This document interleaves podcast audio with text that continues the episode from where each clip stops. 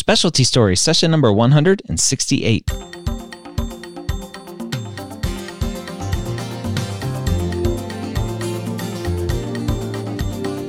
Whether you are a pre med or a medical student, you've answered the calling to become a physician. Soon you'll have to start deciding what type of medicine you'll want to practice. This podcast will tell you the stories of specialists from every field to give you the information to make sure you make the most informed decision possible when it comes to choosing your specialty. Welcome to Specialty Stories. My name is Dr. Ryan Gray, and I'm excited to bring you another great guest here on the Specialty Stories podcast. If you don't know about Specialty Stories, my goal here is to bring you specialists from every field, from every walk of life, from every point of our country, from the academic world out to the community, to rural physicians, and many other places. And my goal is to really help expose you to many different fields that you may not have known about. Our guest today is a robotic, esophageal, and bariatric surgeon, Dr. Christopher DuCoin, talking about his specialty. We start the conversation with how Dr. DuCoin first became interested in bariatric surgery.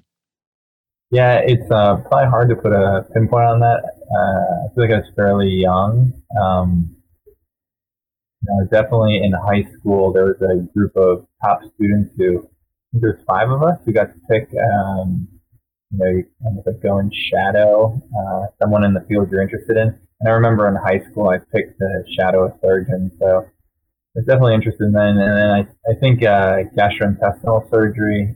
Um, I don't know, it was an attraction to it for me, um, but it was definitely still in medical school uh, when I really piqued my interest of, of going into general surgery.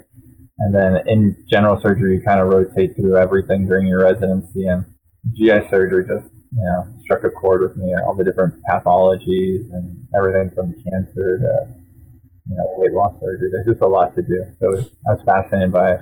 What's the typical route? Because general surgery is one of those things that it just seems like there's exponential kind of paths after general surgery. For you and for your co residents as you're going through the process of figuring out fellowships and what do you want to do next, what's the general kind of algorithm, if, if that's the, the best word for it, to figure this out? Is it I, I like poop, I don't like poop, I like upper body versus lower body? Like, how do you go through that process? Yeah, I think it's, it's like a that's a it's such a unique question. I think for each person, like how they take themselves through it. Usually, so you know, you make a decision that you want to do surgery, like we'll say general surgery, and there really isn't general surgery anymore. It's, it's more of like we look at it as a five-year training program in everything from cardiothoracic surgery to colorectal to vascular.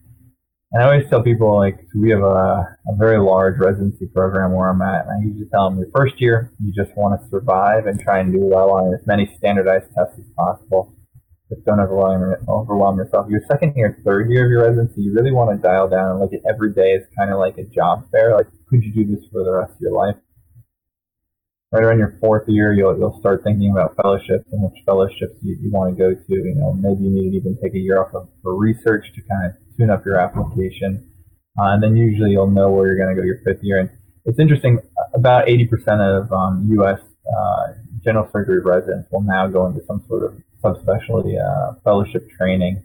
And um, you know, you, you, you kind of just figure out as you go through the, the program what what what your interests are. It doesn't take long. You pros and cons each one of them. There's different lifestyles, different pathologies. The patients are all different for each of the you know organ system and sur- surgical group. So you know yeah. it, it, it's different for everybody.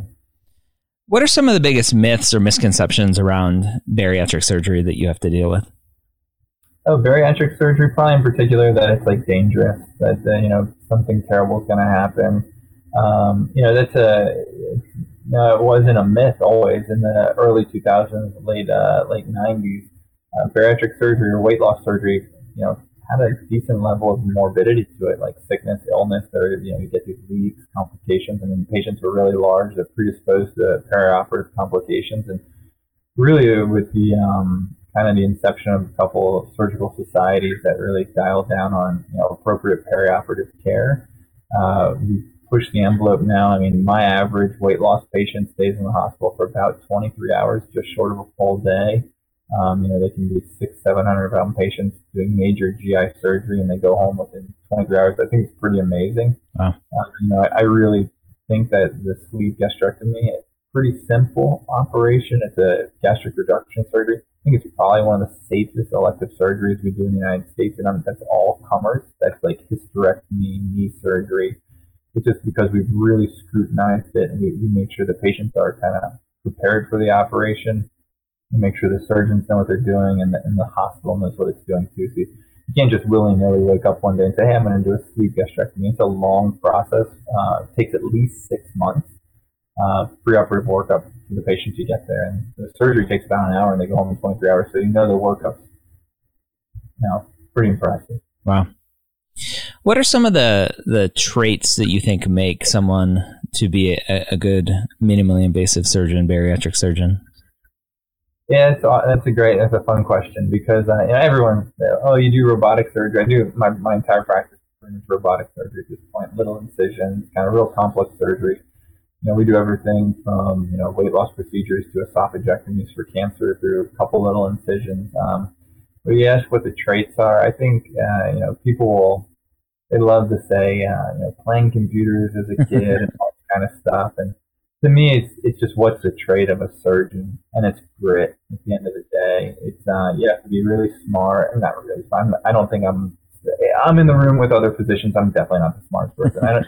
They don't think it's smart, but you got to be able to pass your standardized tests and jump through all the hoops that are going to get you in the position to get into residency. But if you want to know what's going to separate the people who rise to the top, it's it's great. It's doing a little bit more than the average person or your peers. Um, you know, it's when you're tired and your body tells you to, you know, go home that you, you just need to take a nap, but you you know, your heart's telling you you got one more patient to check on in the hospital. Are you going to be the person who's going to go home to take the nap? Are you going to go back and round on the patient, make sure everything's safe? Um, I think that's what really separates uh, just surgeons in general. It's like a, it, this cannot ever become a a job. It can't be a you know something you're it's a career. This has got to be you know it's got to be something you love so much it's your hobby.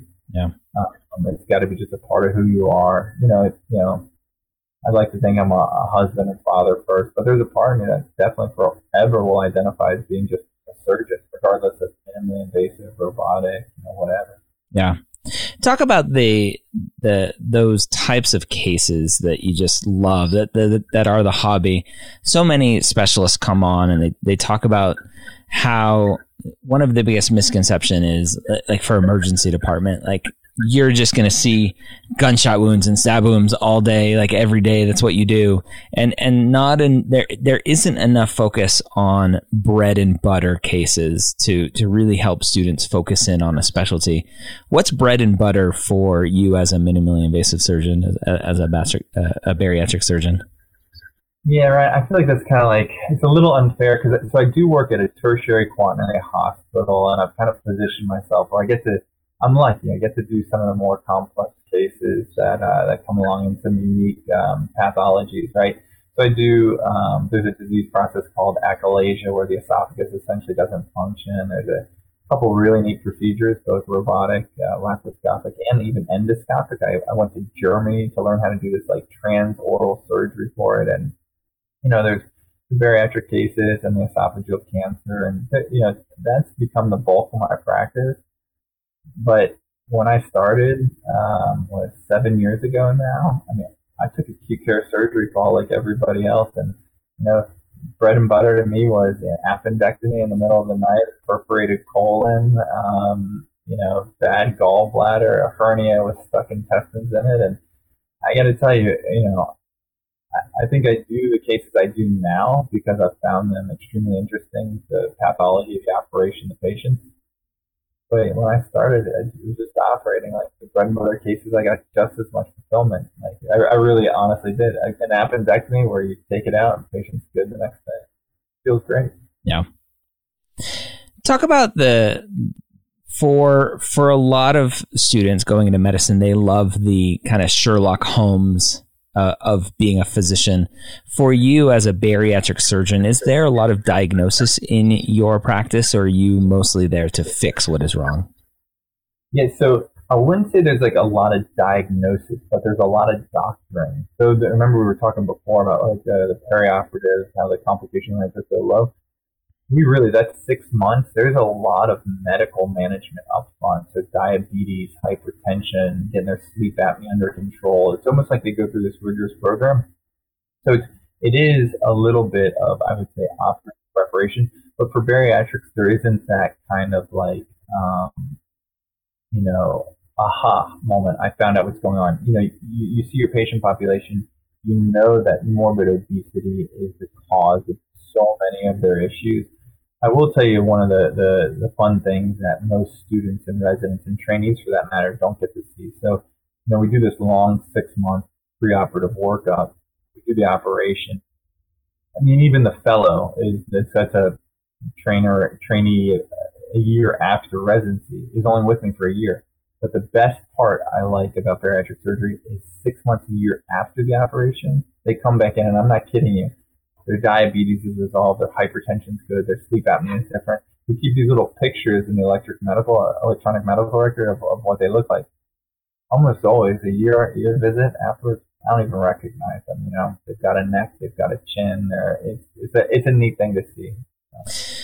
I, have had a little experience uh, in bariatric surgery just through through my my internship training on the surgery floors, and and one of the things that came up I I remember was potentially some of the psychology around obesity and the the patients turning to other things to to turn their addiction to. If they're addicted to food, they turn to to gambling, to to drugs, to some some other addiction. How much of psychology is involved in what you do as a bariatric surgeon?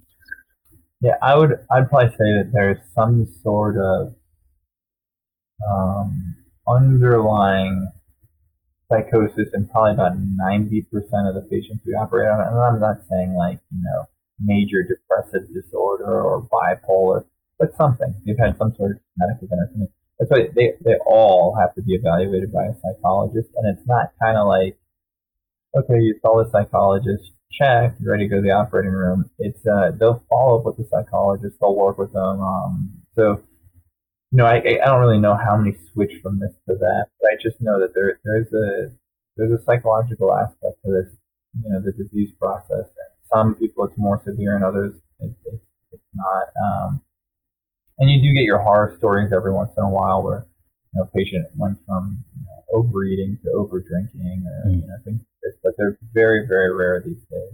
Yeah. Do you, as an adult bariatric surgeon, obviously, do you uh, ha- has the society looked at the ACEs, the the Adverse Childhood Event Study? Do you know about that?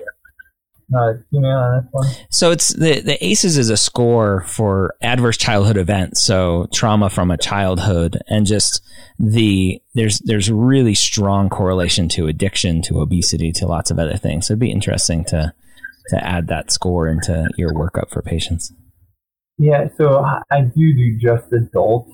Um, my partner does the adolescent patient population, and we feel very comfortable operating down to about 16 to 18 year olds, but we've even started going younger, um, kind of open the doors up on a little bit more as we realize, you know, there's uh, 14, you know, 15 year olds, type 2 diabetics that are insulin dependent already. So, yeah, yeah the, the, the the trauma behind of what gets a 14 year old to morbid obesity is, um, I think it's a real thing, that's for sure. Yeah. What does a typical day or a typical week look like for you?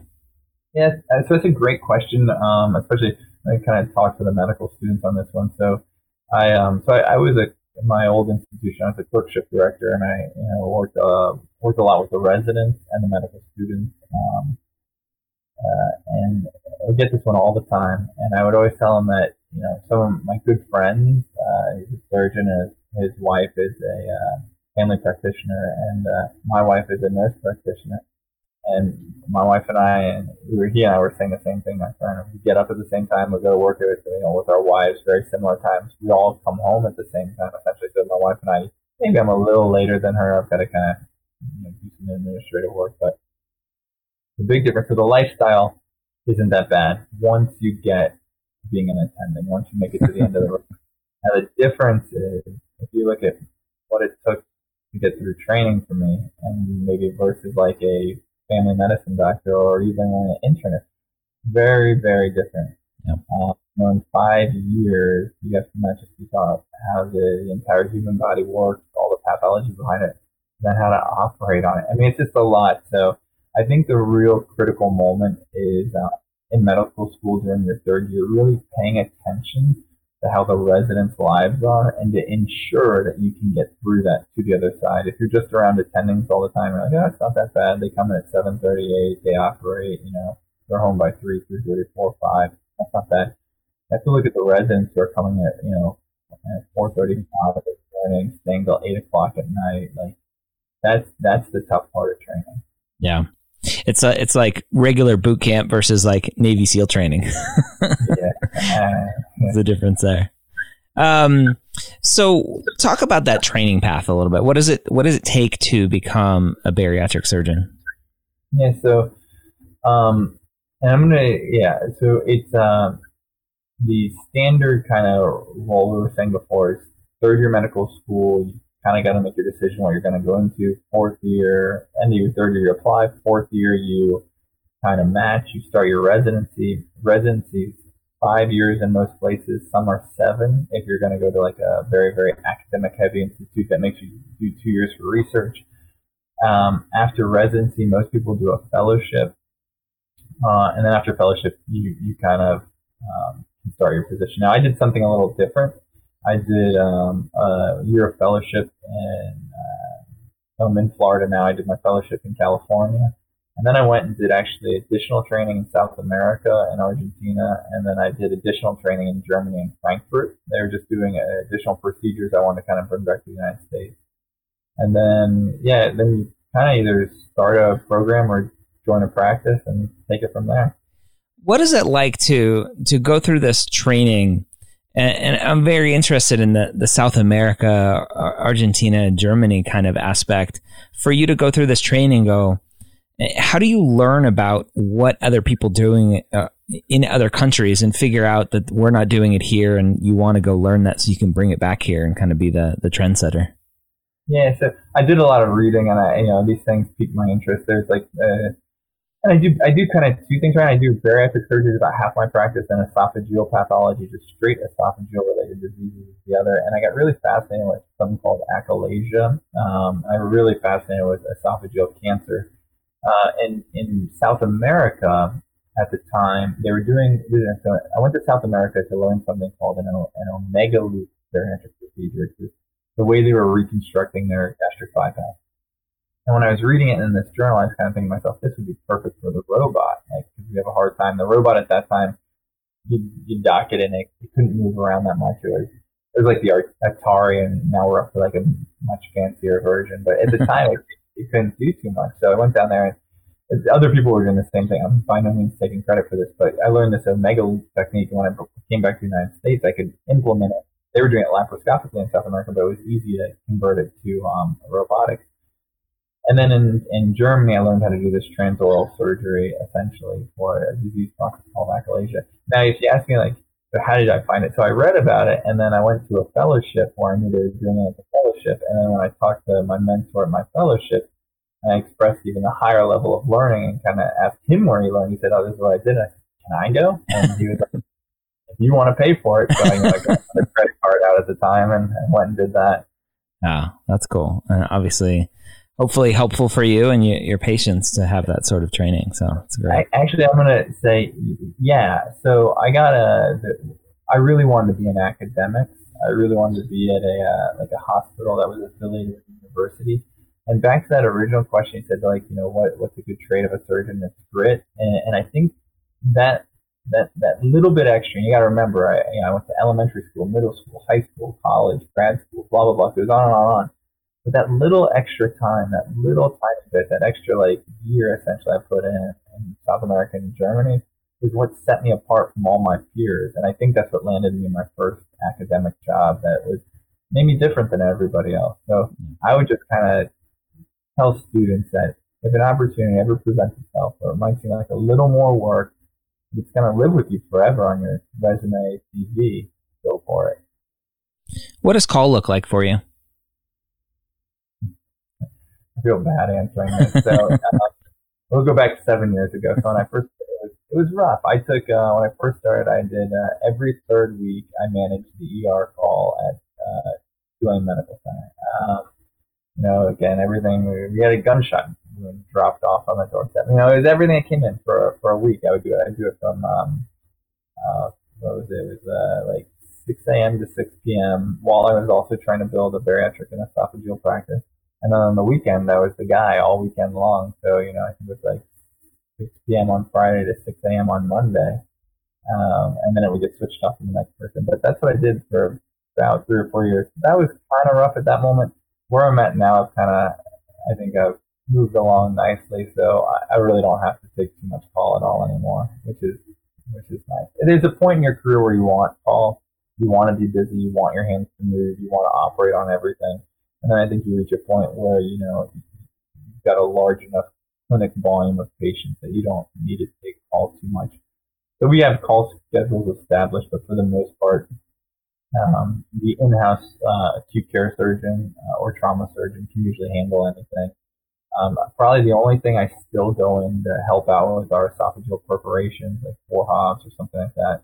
I'll get a call and they'll ask me to come in. I'll, I'll, I'll usually try and help out if I can. What does it look like for complications of your own patients? Is it just dealt with by whoever's uh, staffing that day? No, so that's that's different. I don't look at that as call. That's yeah. care. So we, we all get trained, and we're still in the realm of if it's your patient, it's your patient. So yeah. your patient's not doing well on a Saturday or Sunday, yeah, you're going to be there to take care of it. And that's kind of how our our whole group set up. Um, we, we, definitely look out for each other. Um, you know, if someone's going out of town and to a meeting or a wedding or whatever, and their patients are doing well, we'll all cover. But there's usually a very cordial exchange. You know, you'll, you tell your patient, Doctor so and so is going to help me out. I, I have to fly out of town for this wedding. You know, most patients are very responsive, but, but that's not the norm. The norm is, you know, if you've got a complication, you're going to come in and take care of it. Yeah. But like I said about the bariatric stuff, we're very fortunate where we've evolved to. There's really very few complications these days. The esophageal stuff is a little different. It's, yeah it's a high um, high risk How competitive is it to match into a minimally invasive surgery and, and to become a bariatric surgeon? Yeah, that's a great question. Also, so again, you know, I kind of just said my lifestyle is pretty good. I think I'm compensated well. I, you know, I, I fit in an academic model. So the, the the thing that has happened recently is where you know people used to want to do cardiothoracic and uh, trauma and all these kind of easy way to phrase it, poor lifestyle surgery. it's become very competitive because we don't we have a very nice lifestyle. Um, you know, it's we started talking here. Oh, what time is it? Around four o'clock. You know, I could have easily just gone home. Um, it's uh, it's a nice lifestyle. You know, uh, now I do a lot of other things. I'm always working with resident students got my you know projects going on, but uh, for the for the most part, I think it's become extremely competitive. I think last year had a, a match rate almost as what you'd see in plastic surgery. Um, yeah, just, just and I, I attribute. I, would like to say it's like oh, it's because we're all really fun people. robotic surgery is really um, fascinating, but I, I do think um, the lifestyle has become a much um, bigger part of students' decision process. For the osteopathic student, what should they do to help kind of overcome any sort of negative bias out there? That's a great question. So I, I, I really hope that there isn't too much um, anymore. There probably will be. I don't think we look at those applications. So I sit on our resident review committee, and we don't screen out or look at those applications in any other way. I would say it's like it's just become so competitive to get into general surgeries. What do you do, no matter what, if you're allopathic or osteopathic? What do you do to set yourself apart? One of the bigger ones, especially as the step moves to a pass fail, what I would suggest is just research and network. Yeah. The if you can get a couple extra lines on your CV doing some research projects, and usually I always tell people research is twofold. One, it gives you a line on your CV and, and kind of fills that up. But usually, if you're doing a research project, especially as a medical student, you're uh, you're actually building your mentorship net, network because whoever's doing the research project with you is most likely also your um your mentor, and that's the person who can make a phone call for you. The phone call is probably the most important thing. Someone who you know you go on your interviews, you really like this program in Kentucky. Someone who's going to pick up the phone call, call that program director on your behalf, and and that will be the thing that you know I really think sets you apart, regardless of the letters after your name. Yeah. Talk about the that transition to to step being pass fail in terms of uh, students really needing to network and get out there and do research for for someone who's not in a, a, very strong area where where general surgery isn't a big thing obviously general surgery is one of the most common things so it should be should be general surgeons around but if someone's out in, in a more rural setting for a medical school that do, doesn't have a lot of connections what do you recommend they do yeah um, so the step one going past fail, I think, is going to be so. From what I gathered, it was done to decrease um, student kind of almost like anxiety, if you will, around a singular test. And my kind of counter argument to that is the anxiety of that single test might get dissipated, but it's still to be there. Um, if you're going into a competitive field, you're to have to perform or outperform your peers to a certain extent. Um, so it'll just get, you know, maybe your shelf exam on your, you know, third year rotation gets weighed more heavily. Maybe we'll, I mean, we're clearly going to mandate, I assume, step two, because uh, step two still isn't pass fail. So we'll want, you know, right now where you could apply with just a step one, that probably won't. Future you'll have, have had to take step two and done well. Um, so th- those just be different areas to look at. But if you're out in a rural community, um, and uh, let's say uh, like, uh, and you're not, you don't have a ton of um, exposure to general surgeons, or you're not really clicking with anyone, you're not making a mentor, there's no research group to join or anything like that. I, when you start identifying that you want to do this, um, and maybe regardless, regardless, my wife would give me a hard time if I regardless, you know, you, you had this men, you know, you had the mentors. I, I think joining, and I hope this isn't a shameless plug, but for the American College of Surgeons, there's a section. I think it would help out these, these kind of uh, situations quite a bit. Um, we, we do everything in the college um, from running small mentorship programs. We call it speed dating, where you kind of meet various people and see if there's anyone to click with for mentorship. But I think the college is a great resource. I know they really, I mean, we, you know, we're always looking for students. I, being a, I think I think of myself as a surgical educator. I get probably the most fulfillment out of watching, uh, you know, a student, you know, the light go off in their head that they want to do surgery and uh, didn't do well. And that's kind of the principle behind the colleges. So we want to help the next generation. So I would say join the American College of Surgeons. Yeah. It's it's funny. I put up a, a, social media post the other day. It was like the the levels of of kind of awareness of why you want to be a physician. And like level five, the, the biggest was, I just want to cut people. yeah. That, yeah. That, that was my, my, that was my goal. I'm like, I just want to cut people and put them back together as an orthopod.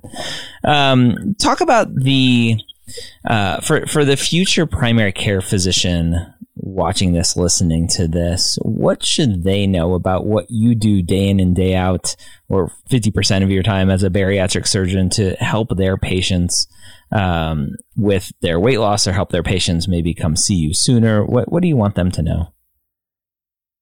Yeah, I would say, um, you know, let me give it before I do that. Let me give um, a story, and because I, I, think this will kind of sum it up a little bit. So I was doing uh, again bariatric surgery in New Orleans, and uh, the chief, I'm sorry, the chair of endocrinology. I was passing him one day, and all skinny little old guy walks up to me and punches me as hard as he can on the on the shoulder. What was that for? Do you care about diabetes? Said, of course I care about diabetes. We should all care about. He said, do you care about diabetes? I like, yeah, I, yes, I care about diabetes. I dedicated my career to diabetes. And I was like, okay, he goes, and he goes, I can only treat diabetes. You have the potential to cure it. So I think if I could tell a, a primary care doctor, and this isn't, believe me, I'm not trying to say bariatric surgery is this thing that cures diabetes, right? You know, it, it will help. Um, sometimes get great results. But I would say do your research, um, learn uh, about the outcomes. I think people get really scared that their patients are going to die. I mean, I've been, I've never had a patient even come close to anywhere near death. Um, and look what the outcomes can do when someone loses, you know, 200, 250 pounds. I mean, they really do diabetic resolution, hypertension resolution, uh, kidney function return, you know, fatty liver disease, NASH improves, sleep apnea goes away, osteoporosis gets better. I mean, just the list goes on and on. So if you saw, a, I would say, a morbidly obese patient, like it, it should just ring a bell in your head that, to get at least a referral to a bariatric surgeon. Not, and it's not like I operate on every patient I see either. And the ones that are either too sick or not candidates, we've got a complete medical weight loss program we run also. So we're just we're in the. I always tell people we're just in the business of making people better. Yeah. How do you walk a line? There, there seems to be um, a lot of the this body positivity movement that that I am healthy no matter what my BMI is. How do we as physicians kind of walk that line between educating but also making sure that that we're empathetic to patients and, and really doing what's best for them and what they want as well? Yeah, I think it's like this. And it might be blunt. Don't be a jerk. Don't put your head in the sand in the same capacity. Like you, like you can't call anyone fat. Like it's just it's not right. It's not appropriate. It's derogatory to me. There's all the other words that go along with that. Um, um, but we can't endorse sickness either.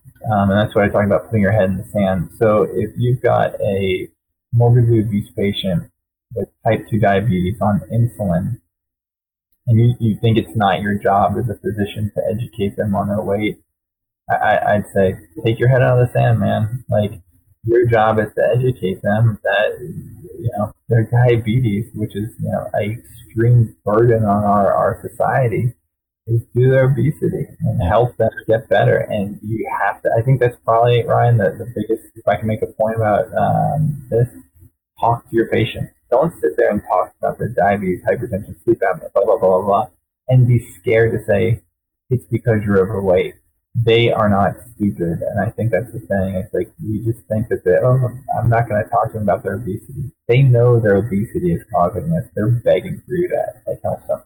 So in the and you know, I'm not saying go around and start you know, hey, everybody needs bariatric surgery, but at the same time, sick patients need help. Yeah. What do you know now that you wish you knew before going into bariatric surgery and, and minimally invasive surgery? Oh man, I I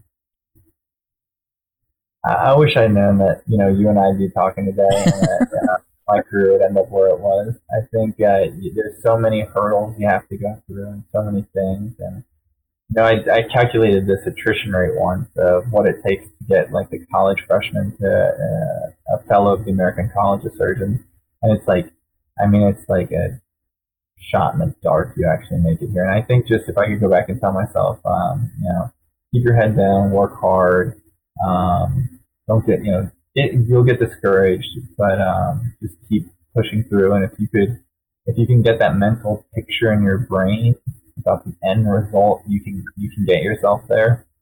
Um, uh, but never be satisfied with where you're at either. Just keep you know keep trying to, to go, keep trying to push yourself forward. And that's I would just kind of say tell myself it's going to be okay. I wouldn't tell myself like oh there's a new robot coming out or it's going to be super fun or anything like that I'd just rather tell myself, you know, keep going, have, have belief in yourself, and that's probably the most important thing.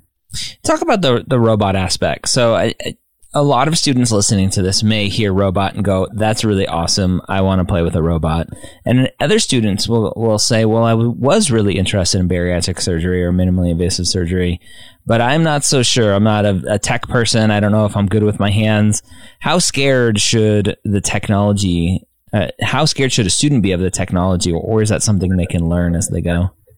Yeah, it's definitely a learn as you go because the technology is going to keep cruising at like light speed ahead. So there's a third year student right now who goes in the operating room and sees the, the newest robot and sits on it and thinks it's super cool and it's got 3D and you know we're operating, we're not even standing you know at the patient's bedside. By the time they're in residency, it's going to be different. Like it's moving so fast, um, technology's um, improving so much that it's going to keep going.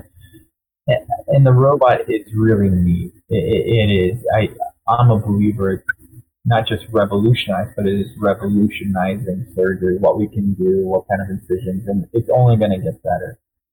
If you're someone who's like tech adverse, man, I mean, it's it's an active, I think, like a small miracle that you and I are talking today because I was like, how do I work this? And then I can do robotic surgery. Anybody can. It's, uh, now, if you're someone who's like, you know, I'm not good with my hands, um, I have a hard time tying my shoes, and I'm kind of clumsy, surgery might not be the best thing for you. I mean, you do have to have a decent amount of dexterity, understand um, spatial visual uh, kind of setup. Um, but usually, I think most people, especially, I mean, medical students are brilliant, right? I think most people are pretty self-aware of selecting themselves out if it's for a physical limitation that they can't do it. I've had to coach a couple students who um, physically couldn't couldn't do it. And those are probably the most painful conversations. But at the end of the day, they, they know that it, it wasn't it, it was a it was a it was a non practical dream that um, yeah, and that those are probably the hardest talks. One of the biggest fears around the, the radiology world, kind of for a long time, has been outsourcing to other countries. Right? You get you get a, bunch of radiologists in Australia that now do all the reading because of technology and, and being able to read scans from from afar. Do you think we'll get to a point potentially with with bariatric surgery, the minimally invasive surgery with robots and and latency of the internet to where someone in in Australia can be operating in a in a OR here in Iowa? So they did it once from I think the UK to New York or something like that, and there was too much of a lag. It was um I forget what kind of cord they used to connect. But there was about only it was it was so interesting. It was like on the order of nanoseconds, but it was too much. The brain could compute it. Um, it was computing too fast, and the lag made it really hard. Yeah. So you know, I I think technology wise, like if we wanted to build some sort of like fiber optic cable that allowed like instantaneous like data transfer, like could it be done? Probably. Will it be done? Probably not, just because there's really no need for it. There's no one who's like that super specialized that you need your surgery in Australia in the middle of the night, daytime procedure in New York. But what I would say, and where I think the magic eight ball is taking us, isn't not like, like telemedicine or remote surgery or anything, but I think artificial intelligence. If I had to um, put my money on a on a stock, it would be AI. I think it's coming. I think it's coming with force. I don't think it'll be in my lifetime or my kids' lifetime, maybe, but I do think in the future and that there'll be a large part of medicine, and we could talk outside of surgery. So I think yeah. like primary care and even the emergency room are kind of under threat from AI. Um, but I think surgery will go the way of AI. And then, you know, a couple of generations, they'll look back at surgery as complete barbarianism that we used to cut people open out when all you have to do is type in this genetic sequence and inject this thing and the thing takes care of itself. So, yeah. you know, it's fun to speculate about the future. I think I've got a career. I think maybe my kids do, and I think, but it, my, I honestly think artificial intelligence is coming quickly. Yeah, definitely. I, I'm a. I, I think we as humans we underestimate what can be done with tech, but I'm a, I'm a huge tech nerd, and I, I think it's it's coming. It's coming strong. So. Um, Elon's on top of it. I don't know if you've seen what he's doing with his Neuralink, but that's pretty awesome. No, I've seen a lot of like the ER algorithms, uh, primary care algorithms, which are just yep. phenomenal. It's kind of like, you know, you're like, oh my god, I studied that for like so long, and the computer did it in seconds. And uh, yeah. but yeah, we'll see. Elon Musk. what do you like the most about being a, a minimally invasive surgeon? Yeah, I, I think I like the, um, the, the I like the pace of it, and I like the return on my um, my effort. So, you know, it's just gallbladder. Someone's got a bad gallbladder, they're sick, maybe they're dying, you know. I take the gallbladder out the next day, they're better. I think I really enjoy that. I do miss a little bit of the personal connection that maybe you get when you're following a patient for a very long time. I do get that with bariatrics, though. Like I said, I've been, you know, we followed them for roughly seven years after their surgery. Wow. Um, uh, but I think that's it. That's what I get the most out of it. The, the, that you know, it's kind of probably cliche, but that I feel like I'm part of the medical treatment, right? It's like you know, I can order the antibiotic and you gave it to them and the gallbladder got better. You you ordered the surgery and you took them to the operating room and they got better. Yeah. What do you like the least?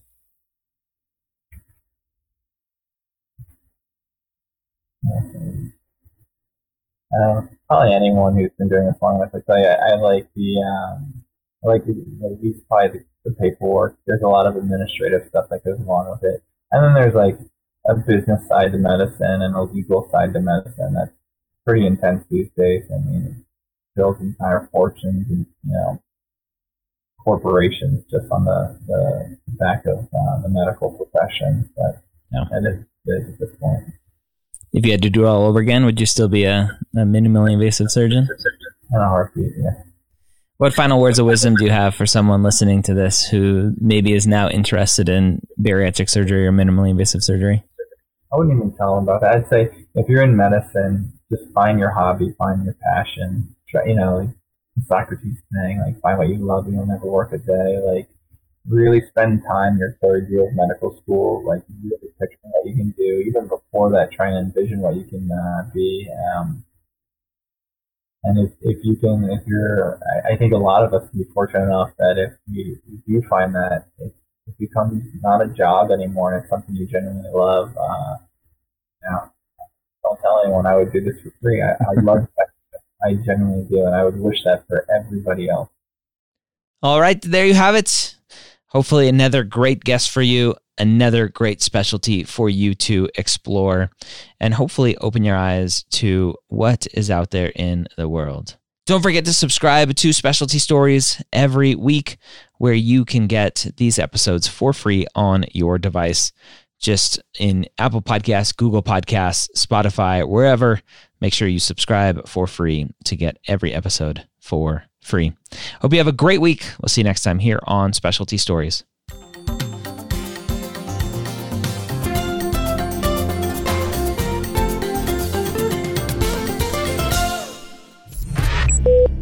This is MedEd Media.